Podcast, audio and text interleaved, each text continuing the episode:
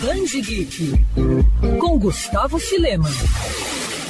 Com o início da vacinação, demos um importante passo no combate à pandemia, mas a guerra contra a Covid-19 continua. Devemos manter as normas de higiene, uso de máscara e distanciamento, além de continuar a saudar aqueles que são os verdadeiros super-heróis da vida real, trabalhadores de serviços essenciais e profissionais de saúde. O Band Geek de hoje é uma homenagem a eles e, por conta disso, vamos falar de dois personagens dos quadrinhos que trabalham na área da saúde. O primeiro é o Dr. Meia-Noite, criado em 1941. O nome do super-herói já foi usado por três pessoas diferentes, mas nosso foco foco fica por conta de Peter Cross, que ficou cego devido a um bizarro acidente, porém manteve a habilidade de enxergar apenas em ambientes escuros. Apesar dos problemas, Peter se tornou um exímio cirurgião e vigilante. Como membro da Sociedade da Justiça que surgiu nos anos 2000, o terceiro Doutor Meia-Noite se tornou médico oficial do universo DC, salvando diversos super-heróis ao longo dos anos. Na Marvel, nossa homenageada é a Enfermeira Noturna. A ideia por trás dessa personagem surgiu na década de 70, com um título voltado para o drama e que mostrava a rotina de três estudantes de enfermagem,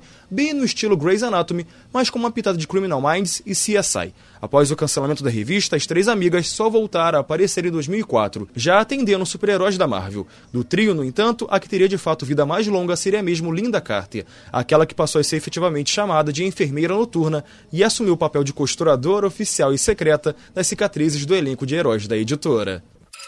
Quer ouvir essa coluna novamente? É só procurar nas plataformas de streaming de áudio. Conheça mais dos podcasts da Band FM Rio.